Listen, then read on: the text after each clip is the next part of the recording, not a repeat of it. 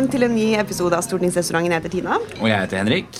Og i dag så har vi med oss en uh, special guest her, Special i, guest. her i studio. Kanskje det viktigste vi egentlig har rundt oss i hverdagen. Ja, Ja. Det som gjør at alt går rundt. Og hadde det ikke vært for det, så hadde ting gått til helvete mye oftere enn det gjør. ja. Og det er fagrådgiveren. Alle partiene har jo sitter eller alle politikerne på Stortinget sitter i forskjellige komiteer. Og så sitter, sånn som Det er fire fra Høyre da i energi- og miljøkomiteen, som Tina er fraksjonsleder for. Og de har en egen rådgiver som bare jobber med energi og miljø. Mm, og som kan det skikkelig godt. Som kan faktisk politikken ikke bare tvitre om det og legge strategi, men kan politikken bak. ja. Og det er det som er ganske viktig. Så min kjære rådgiver Tony Tiller, velkommen til oss. Tusen takk for det. Kan ikke du starte litt med å fortelle hva er egentlig jobben din? Hva er det du gjør? Ja, jobben min er jo da å få deg og de andre representantene fra Høyre til å se bra ut. Ikke på bilder, liksom, bare, men uh, også at eh, innholdet høres bra ut, og at eh, ting henger sammen, og at vi har oversikt, og at, uh, og at det arbeidet dere gjør i Stortinget, eh, er grundig og bra og gjennomtenkt. Det er i hvert fall det som står i stillingsbeskrivelsen. Jeg tror. Det er forresten, jeg har aldri sett stillingsbeskrivelse. fordi at jeg tror For min del, i likhet med mange andre som får de jobbene her, så har man kanskje ikke egentlig søkt på den, men man kjenner noen som vet at du har de rette kvalitetene. Og så blir du spurt om det kan være interessant å komme og jobbe i, i stortingsgruppa. Eh, og for Men- min del så var det Nikolai. Og det har på en måte vært mitt lodd i politikken. da, Og sånn er det jo for rådgivere. Vi velger jo egentlig ikke våre politikere på samme måte som politikerne kan velge sine rådgivere. Og første gangen jeg ble ansatt i Høyre, så fikk sjefen min en ny rolle etter tre dager, tror jeg. Og andre gangen jeg bytta jobb, eller fikk en ny jobb i Høyre, så bytta sjefen jobb etter ei uke. Så jeg har jo ikke valgt Tina. Det er kanskje egentlig feil å si at Tina har valgt meg, for det, det har vi jo strengt tatt ikke. Ja. Men, eh, men vi, vi får det til å funke. Men Ja. ser du et mønster, Tony? Du begynner å jobbe for folk. De Jeg har tenkt med på det et par ganger. For å si det sånn. det kan jo være deg. Så, så langt da, så er jo Tina den jeg har jobba lengst med Ja. i Høyre. Ja. Så da, det kan jo hende tyde på at, eh, at vi har klart å, å ha gjensidig nytte. da. Ja, For før du kom hit, hvor var du da? Da jobba jeg for uh, Høyre i Oslo, Ja. i bystyret. Ja. Men jeg kommer fra Trøndelag, som alle som eh, har litt, uh, litt språkøre, sikkert, sikkert hører. Eh, Men så jobba jeg noen år for, for Oslo, Oslo Høyre i bystyret, før jeg kom hit til Stortinget. Og det vil jo sånn, I rådgiverhierarkiet så vil jo det være som er sånn et opprykk. da. Alle syns jo det er spennende å få komme og jobbe i Stortinget. Um, Ja. Og så tenker man kanskje at det kan være enda mer gjevt å få jobbe i regjeringa. Ja, så det er litt sånn Altså Det er det som er planen, Ja, ja. du sitter, du sitter bare og teller på knappene du, nå og venter på å bli rådgiver for Vente på telefonen fra Erna. Det er ikke det vi alle gjør. Ja, det er det. For hun ringer jo selvsagt alle politiske rådgivere når han skal utnevnes til regjeringa. Ja, det gjør hun. Ja. Det er som kjent. Ja. Man blir jo også Facebook-venn med henne idet man blir rådgiver. Ja. Ja, altså Du ble da stuck med meg. Du trodde du skulle få komme og jobbe med Nikolai Astrup, og så ble det ikke det. Det ble meg isteden. Eh, og- Åssen syns du det har gått? Det har jeg òg for så vidt gjort noen sånne refleksjoner rundt. Og jeg tror det alle rådgivere egentlig Det som er morsomst for oss òg, som det sikkert er i alle andre yrker, det er jo liksom at du får mest mulig anledning til å påvirke og ha litt innflytelse og føle at, ja, at det du gjør, er viktig. da. Og der tror jeg nok det er ganske stor forskjell avhengig av hvem man jobber med. Og um, lytterne vet vel godt hvem Nikolai Astrup er. Han har sittet lenge på Stortinget. Du er vel i din første periode, ikke sant, Tina?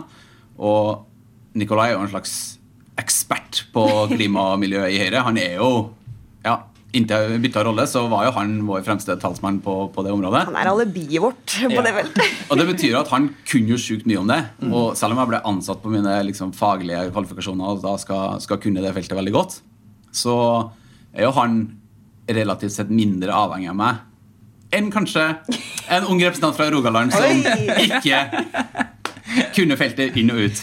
Skjønner. Skjønner. Så det, det, du har blitt en slags lærer underviser. Det var en veldig pen måte å si at jeg ikke helt vet hva jeg snakker om. Det var et veldig langt sånn politikerresonnement som egentlig endte opp med at jeg begynte å jobbe for en som var veldig kompetent. Han sluttet, og så fikk jeg Tina Bru. Og da må du begynne å lære henne om energi- og miljøpolitikk. Kanskje. Energipolitikk kan hun. Energipolitikk kan hun. Kan, ja. Ja, olje kan hun. Ja. Men, men, men fra, fra Spekters side, det er jo selvsagt ikke heller sånn at vi rådgiverne går rundt og kan alt. Altså, Vi er jo ikke et oppslagsverk. Eh, og som regel, hvis vi får eh, Når vi får en bestilling fra, fra dere som er representanter, så, så, må vi jo sette oss ned og, og bruke litt tid vi også, på å lete fram informasjon og, og, og alt det der. Eh, og innimellom så er fristene veldig kort, og andre ganger så så får du et par dager, og det er veldig fint. Men som regel så er det sånn jeg skal på Politisk kvarter i morgen tidlig. Eh, og da kan jo klokka være seks eller sju eller åtte. Det verste, eller verste eller beste som jeg har vært med på, er vel eh, egentlig når vi jobba med den energimeldinga, som jeg vet dere har snakka om i podkasten før. Og eh, ja, vi var egentlig ganske fornøyd. Vi følte det hadde gått skikkelig bra. Vi hadde gjort intervju med Dagens Næringsliv, og alt liksom Nå skulle vi, nå skulle vi feire seieren litt. Og var på ja, Siden jeg kommer fra Trøndelag, så var jeg jo selvsagt på A-Lifts den kvelden. For folk som har vært i Oslo. ja, Det er bare Og trøndere der, så det Der var, det var ikke bare jeg som var den kvelden, men der var jo også parlamentarisk leder i Fremskrittspartiet, Harald Tom Nesvik. Og så ser jeg liksom Begynner klokka å bli litt sånn utpå kvelden, og klokka ti så kommer jo Dagens Næringsliv på telefon til folk som har abonnement. Neste dags utgave, ikke sant? Og jeg ser jo at det begynner jo å ryke ut av ørene på Harald Tom Nesvik. Klokka ett minutt over ti, liksom. Og han begynner å løpe rundt og prate i telefonen. Så tenkte jeg bare Nå. Og så får jeg meldinga, liksom. Og så bare Hva er det som skjer nå? Og den første sida i Dagens Næringsliv, det var jo ikke akkurat det vi hadde håpa på, for å si det forsiktig. Så da måtte du gå på jobb igjen?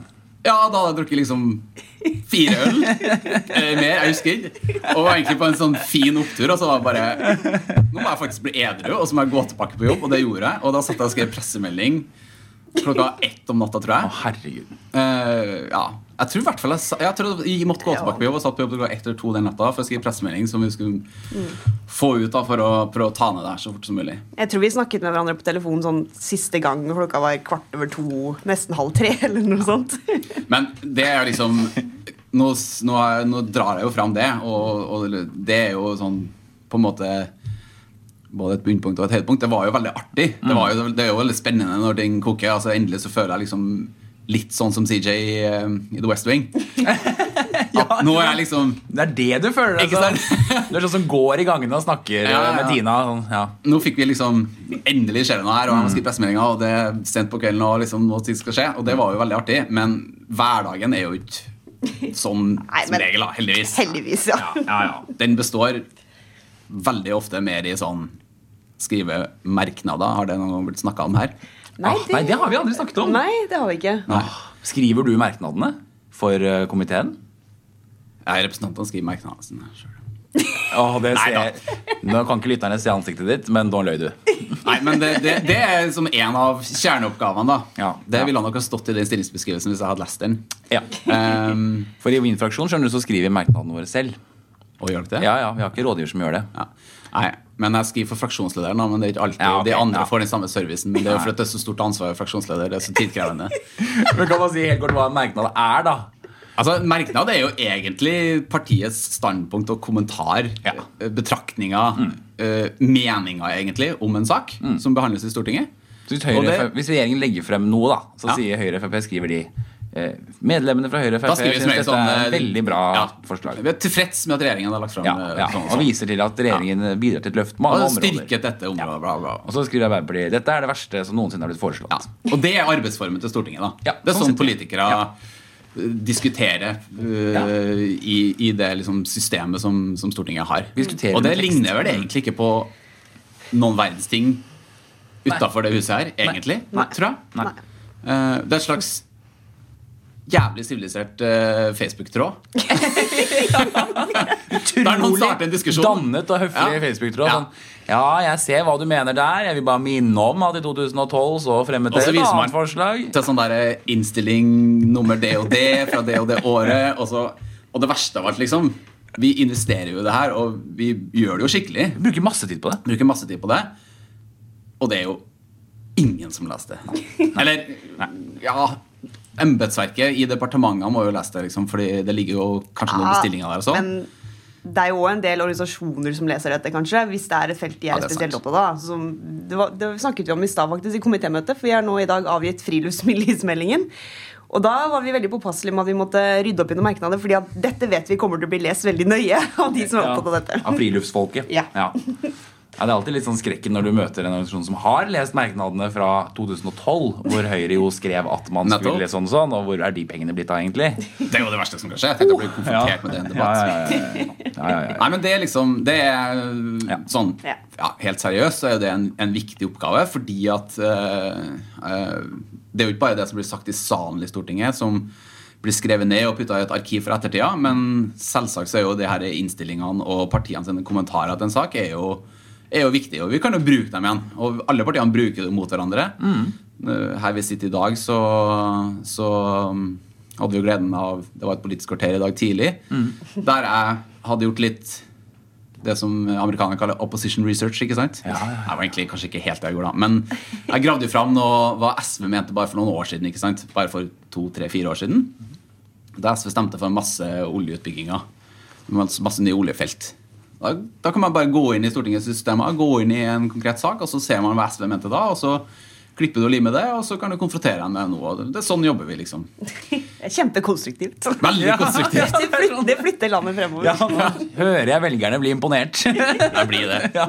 Nei, men-. Ja. Men, men hva er jobben min? Jo, altså, det, helt seriøst så er den viktigste jobben er jo at stortingsrepresentantene skal gjøre den jobben dere primært sett er satt til å gjøre, og det er jo vervet i Stortinget. Eh, og så brukes vi jo selvsagt til en haug med andre ting som ja, som å selge ut ting i pressen og debatter og være med, være med ut og liksom besøke bedrifter og alt det der.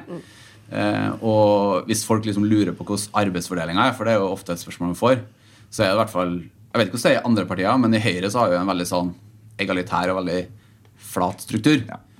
Det er et sånn, altså, det er like gjerne Tina som kommer inn på mitt kontor. Det er ikke sånn at jeg må møte opp her klokka 8.45 og så stå i rett, liksom. Nei, det Og vi, ja, men altså, vi, liksom, vi utveksler meninger, og vi, vi deler på arbeidsoppgavene og sånn. Og innimellom så pleier jeg å si at jeg kan gjøre alt unntatt å gå på talerstolen. Så Ja, jeg nettopp. Jeg kan gjøre alt unntatt å gå på talerstolen. Jeg kan gjøre alt unntatt å gå i komitémøte, som er liksom ja, mm. det man må velges for å gjøre.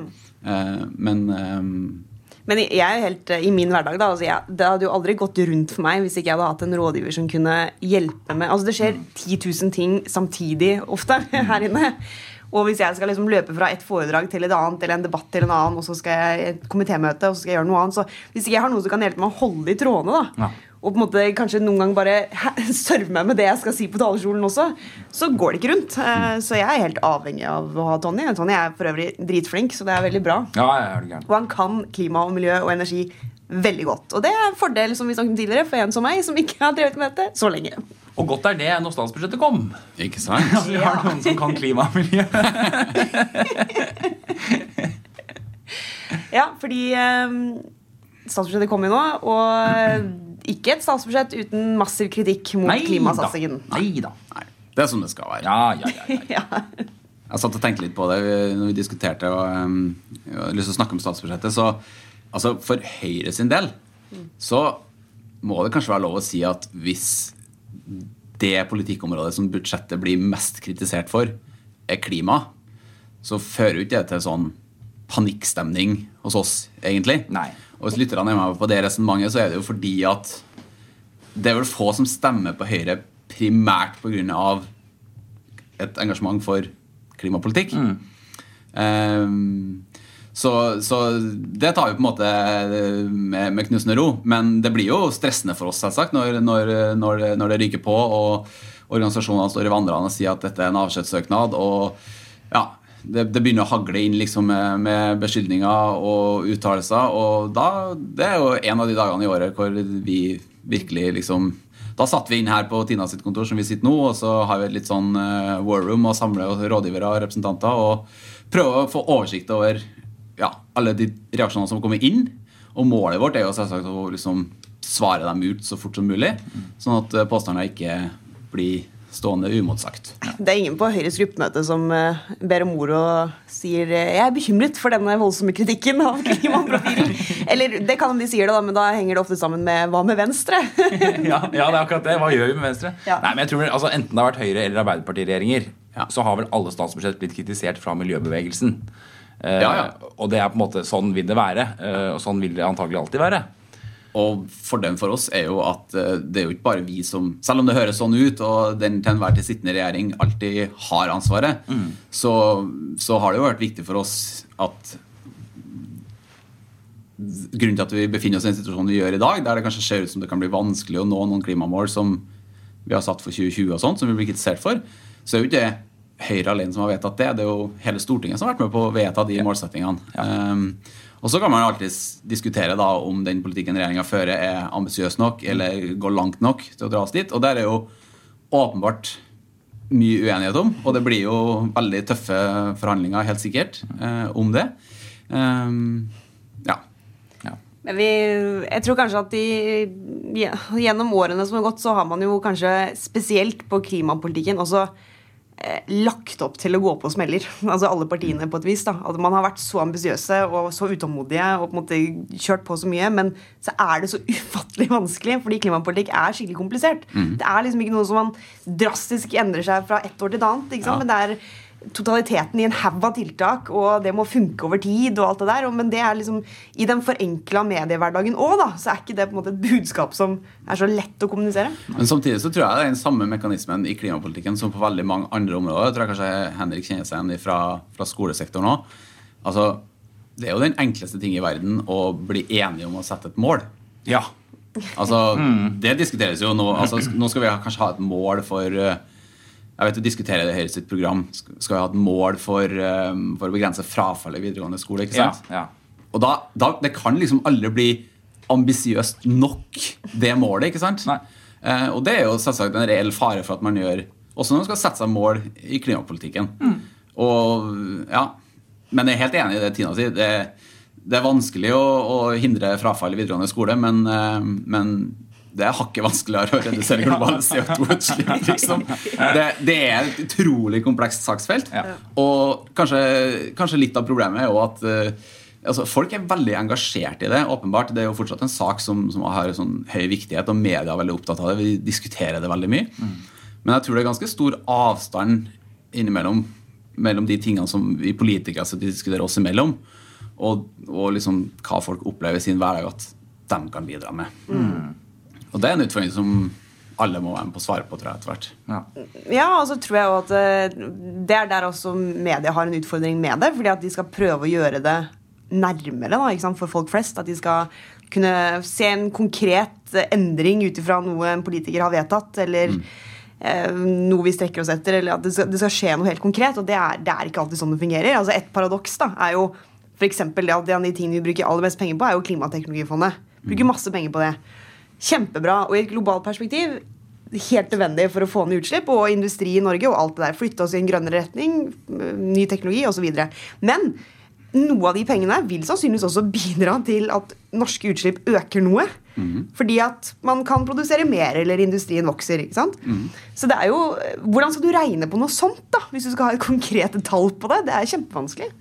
Det er ikke enkelt å svare på. Nei, det, det er ikke det. Spør ti stykker på gata hvor mange som vet hva klimateknologi får ned, forresten. Ja, men jeg så en veldig interessant eh, Det var TNS Gallup eller sånt, som hadde lagd sånn oversikt over eh, eh, hva, hva folk mener er det viktigste politikerne bør gjøre for å redusere utslipp. Og nummer én på den lista eh, det var at man må bruke penger på forskning og utvikling av miljøvennlig teknologi. Og det er jo sånn strengt at den den nummer én tingen som politikere gjør på tvers av partiene òg, egentlig. Klimateknologifondet, f.eks. Der er de største pengene ligger. Men- Det er der milliardene ligger. ja, det er der milliardene ligger. Så sier de ja, det er det aller viktigste. Men når du da spør de samme folka ja, hva opplever du at regjeringen eller politikerne gjør med dette? Nei, ingenting. altså, De opplever ikke at dette skjer, Ja. selv om de mener det er det viktigste. Og så får vi se en masse debatter om drivstoffavgifter og alle disse tingene her. Men, men egentlig så gjør vi det som er nummer én ting folk vil vi skal gjøre, men det ser det ikke skje. Men det er jo litt forståelig. Jeg skjønner velgernes frustrasjon på det. Jeg kan bli frustrert av det selv. Ja, fordi alle politikere sier sånn Dette er vår tids største utfordring. Det er kjempealvorlig. Utrolig alvorlig. Eh, og så går bare utslippene opp og opp, opp. Ja, og Ja, det jo, sånn, det, hvis altså, det det, er så utrolig alvorlig, hvorfor jo, men det er jo kjempe, skjer det ikke det er noe? da? kjempealvorlig, og, og det blir jo et troverdighetsproblem til slutt. Ja, det gjør det. For, for veldig mange, egentlig. Og den siste jeg så som hadde en betraktning om det Nå har jeg dessverre ikke sitatet foran meg, men eh, Jens Stoltenberg også sveipa innom det her i sin siste bok, der han sier at ja, tilbake liksom i 2010-2011? Vi fikk Kyoto-protokollen i 2012. Mm. Og, og allerede da så begynte man å flytte målstreken lenger fram. Altså, Blekket på Kyoto-protokollen har ikke rukket å bli tørt før man begynner å snakke om den neste målsettinga, mm. istedenfor å konsentrere seg om hva, hva er det faktisk må gjøre da, for, å, for å nå Norges forpliktelser innenfor, innenfor det. Så begynner man å snakke om vi skal snakke, strekke oss mot 2020. Og plutselig så er 2020 her. Ja. Men nå har vi allerede noen nye målsettinger for 2030. Ja. Og 2050 etter det igjen. Ikke sant? Ja. ja. Ja. Så bare det er lenge nok til, så kan du sette målet. Fordi da Ikke sant? Ja. Og det er, jeg skjønner at folk blir litt Unnskyld uttrykket. Ja, og da, da, da er det på en måte annet å forvente heller enn at media og opinioner liksom er opptatt av kutt. Og da, altså Vår oppgave i budsjettet nå ble jo liksom Ja, vi, vi må jo pynte litt på grisen da når, når, eh, når liksom utslippene går opp. Jo, men altså, de har, Fra 2014 til 2015 så gikk jo utslippene opp. Og da må jo sånn, Vi må jo prøve å forklare hvor, hvordan henger det sammen. Og hva gjør vi liksom som, som vil gi en, en forsterka effekt i årene framover. Altså, men nå mister du folk på veien, ikke sant? Fordi Ja. det, det blir for komplisert, og du begynner å dra, snakke om fremskrivinga. Hvorfor har du ikke gjort det? hvorfor har du ikke gjort det? Altså, det er fair enough egentlig at folk forlanger resultater. Og da blir du målt liksom på sånn som egentlig er i det store bildet litt uinteressant. Kutter du 200 000 tonn eller 100 000 tonn? Ja. Og da kan man bli litt oppgitt. Men, men, ehm, Men tror du at hvis man hadde hatt Hvis man kunne gjort med klimapolitikken det man ofte gjør på andre ting, altså andre ting som også blir kritisert i budsjettet, da, eller i forbindelse med altså, usosiale kutt, f.eks. Ja. Hvis man hadde så, så kunne funnet en eller annen alenemamma eller en eller annen som sleit, som kunne, som kunne eksemplifisert klima på den måten. Ja, for akkurat det. ja, men altså, man du har jo på- isbjørn på isflaket. Ja, det ikke har du. sant? Det har du. Ja. Eh, og det er jo interessant, altså Klima har jo, det har jo gått opp og ned liksom, i folks bevissthet hvor viktig det har vært. Jeg husker Det var, det var veldig viktig for folk rundt 2008 når vi hadde Ja. toppmøte i København. Stemmer. Obama fløy inn, og alle husker det der bildet med verdens ledere som satt sammen med det var Merkel, og det var Cameron, og det var Obama, og det var den kinesiske presidenten den gangen. Eh, og, og forventningene var liksom skyhøy. Og så klappa det sammen. Og så forsvant det litt, det er mitt inntrykk, da. Men det her er sikkert folk som har studert og forska på. Men så har det nå har det liksom virkelig kommet tilbake igjen, og vi har fått et miljøparti inn på Stortinget. og Det har bidratt mye til det, tror jeg. ja. Ja, det tror jeg også. Eh, Eller hvert og så fall det er fikk vi på det, altså det kulminerte på en måte i, i Parisavtalen, som helt klart legger et nytt trykk på det her.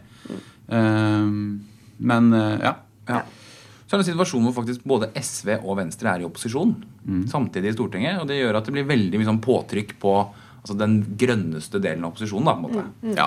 Og det påvirker jo Nå kommer jeg egentlig for å snakke om hvordan liksom jobben min er, da. Ja. Men det påvirker jo i aller høyeste grad min hverdag og Tina sin hverdag, og Ja. vi som, eh, som representerer posisjonspartiene. Fordi eh, jeg tror ikke det er noen andre komiteer på Stortinget som har behandla så mange saker som akkurat vår komité har gjort. Og når jeg skal liksom snakke med venner og familie og sånn, hvordan jobben min er, og ja, hvem jeg jobber sammen med, og sånt, så pleier jeg å si at ja, i den komiteen så har vi jo noen skikkelig turbopolitikere. Ja. Med Heikki Holmås og Rasmus Hansson og Nei, ja. Marit Arnstad. Altså, det er kjente navn, og det er ordentlige sluggere, liksom.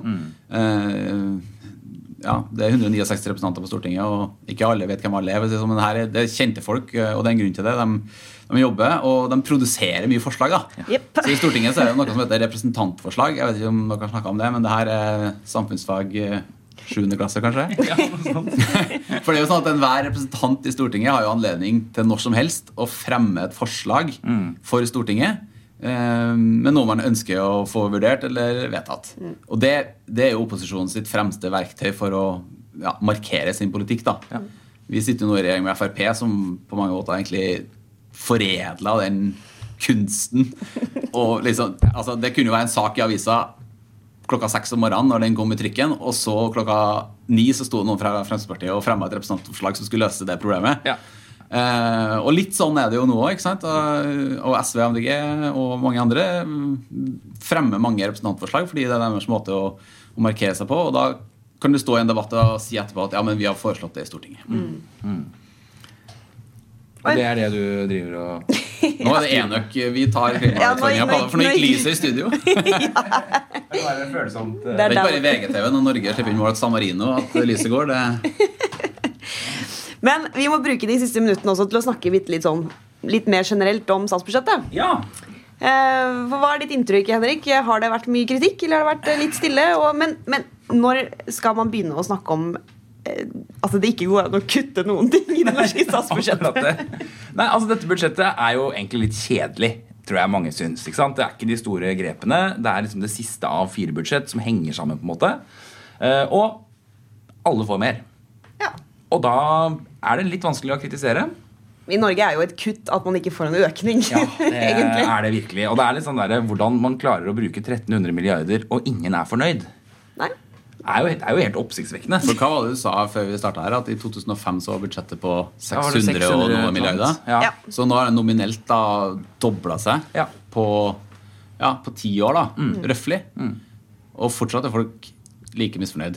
Men vi- men vi klarer i hvert fall ikke begeistra. Nei, men vi klarer ikke kutte, vi heller. Altså, vi legger jo ikke frem noe eh, store kutt vi i budsjettet. Altså, VG prøvde å lage en, en oversikt over eh, usosiale kutt, men det var jo Ja, det var Altså. ikke noe, ja. Og det viser at det var, ja, det var kutt der fordi man økte en annen post mer og sånn. Ja. Så så- Så men jeg lurer på åssen det blir hvis du og jeg Henrik, blir værende her inne da, eh, og sitter her om uh, ti år. Da kommer det til å være kjipt å være politiker i skal Norge. jeg love deg. Og det, altså, ja, det, dette kan ikke fortsette.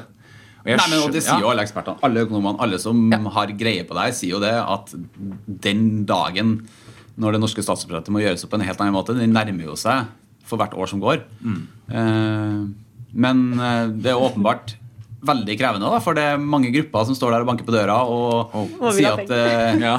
Altså, kan ikke kutte oss. Nei, nei, nei, nei. Skal ta et eksempel, faktisk. Det er ikke for å henge dem ut, men dette svarte jeg på på Facebook-siden min, så jeg kan si det her også, men det var ø, folkehøyskolene Ja. som var rasende. Fordi vi starter nå å innføre 11 måneders studiestøtte. Eh, og det er første uken, Men det får ikke folkehøyskolestudentene, for de går på folkehøyskole i ni måneder, ikke i ti eller elleve. Så, ja, det, mange vil jo si at det er rimelig at du da ikke blir med på en 11 måneders studiestøtteopptrapping. Men ikke hvis du går på folkehøyskole. Nei, for det hun skrev da på min post var at dette rammer folkehøyskolestudentene. Og det betyr at Det ikke helt å forstå, men- Nei, for da er logikken at hvis noen andre får mer enn jeg får Jeg får ikke mindre, men jeg får ikke mer, mer enn de fikk. Mm. Så rammer det meg. Og da er det ikke så rart at statsbudsjettet eser ut til 1300 milliarder kroner. Men, nei, men, også, det, men det er jo fordi at det er alltid noen som forsvarer en spesiell interesse. Nå forvalter ikke Tina og, og energi- og miljøkomiteen et område der det er veldig mye interesseorganisasjoner, men det er jo en del. Det er jo mange flere på helse og, og Ja, ja, ja, sånt. ja, ja, ja. Der, er det jo, der har de vel budsjetthøring i uke i strekk omtrent for å få hørt alle. men ikke glem, våre er veldig sterke. De er veldig sterke. Ja, men også, ikke sant, miljøorganisasjonene får jo også en støtte fra staten hvert år over, over Klimadepartementets budsjett. Jeg tror det er på ca. 60 millioner kroner. 60 millioner, ja. Og vi har vel egentlig foreslått å liksom, redusere den litt, da. Det er kanskje ikke urimelig at også de frivillige organisasjonene, som først og fremst skal være basert på frivillighet, må ha med det også, eh, kanskje er med og bidrar på at vi strammer inn på livremma litt. Men det blir jo møtt med ramaskrik, og det er jo alltid noen som, som sørger for at det, det ikke skjer. Og et veldig fiffig eksempel er vel den derre å, nå får jeg sikkert masse SMS etterpå, men det er jo en folkeaksjon for å bevare Lofoten og, og, og Vesterålen osv. Mm. fritt for olje. Og det er jo ja, ære være dem som har det synspunktet og kjemper for den saken.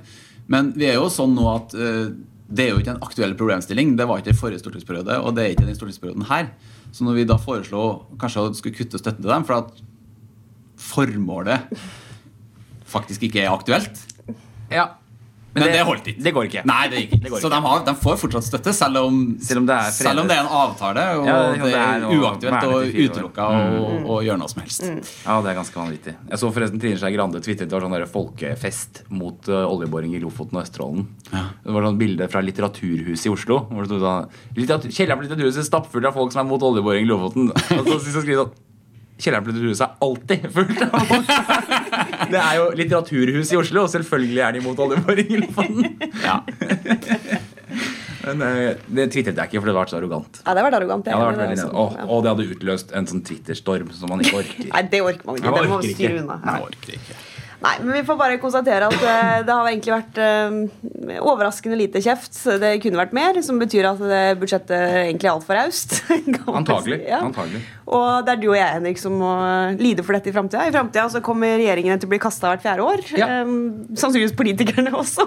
Men det viktigste er at det ikke blir noe kutt i um, overføringene til partigruppene på Stortinget. Nei, det gjør det ikke. Fordi da kan vi risikere at ikke har råd til å holde opp med rådgivere.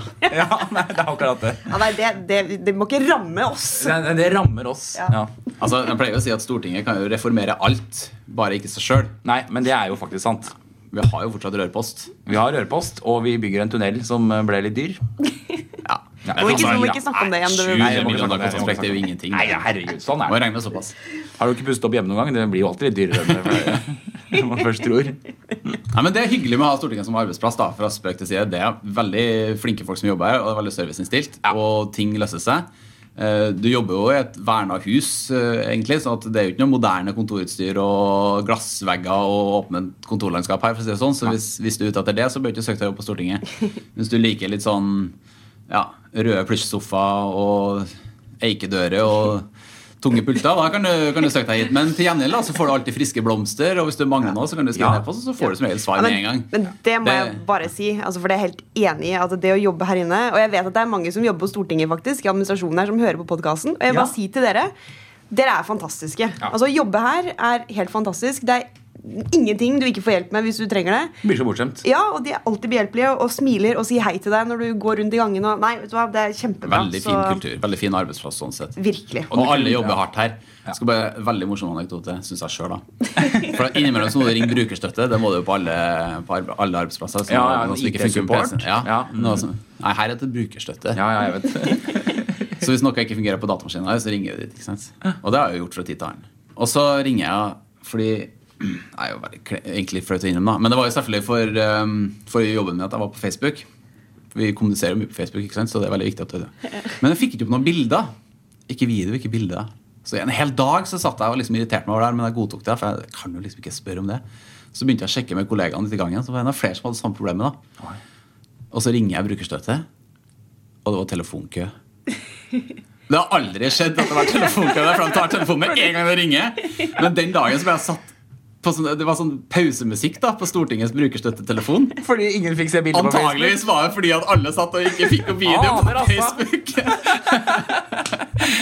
Men Det er, eh, så Stortinget er som alle andre norske arbeidsplasser, rett og slett. Rett og slett, ja, ja. rett og slett Folk sitter på Facebook. Ja. Men det er ganske koselig, fordi vi snakket litt om at internettet var så tregt her i forrige podkast. Og da, dagen etter så fikk vi mail fra IT-avdelingen. Mm. Kjempekoselig mail som også spurte om hva er det som er galt. Ja. er det noe vi kan hjelpe til med? Ja. Ja, det er Så det er fantastisk. her. fantastisk, altså. Yes, nei, men Vi må runde av, men takk for at du var med, Tony. Det var uh, veldig hyggelig å høre deg fortelle om din arbeidshverdag sammen med meg. Det var fint. Takk. Det var veldig morsomt. Ja. Så det, du kan skrive overtid. Vi har ikke overtid. Nei, det har dere Politiske ikke. rådgivere har jobb faktisk ikke. Altså, det, det, det, det er fortsatt en rest av det som jeg tror var um, At det alltid har vært sånn at du som rådgiver skal egentlig være takknemlig for at du får lov til å jobbe for partiet. Eh, og de fleste er, er liksom ideologisk motivert og syns det er veldig artig å jobbe med det. Så arbeidsbetingelsene behøver ikke å være liksom helt ledende på sånne ting. Så overtid, det, det får vi ikke. Det får vi. Uansett om du må skrive pressemeldinger klokka ett om natta, så er lønna den samme. Ja, men men det er verdt det. Så For det er veldig, det er veldig morsomt. hvis du trenger det. Da. Ja, ja. Ja, ja. Men det gjør jeg selvsagt ikke. Ok, ha det bra. Ha det. Ha det.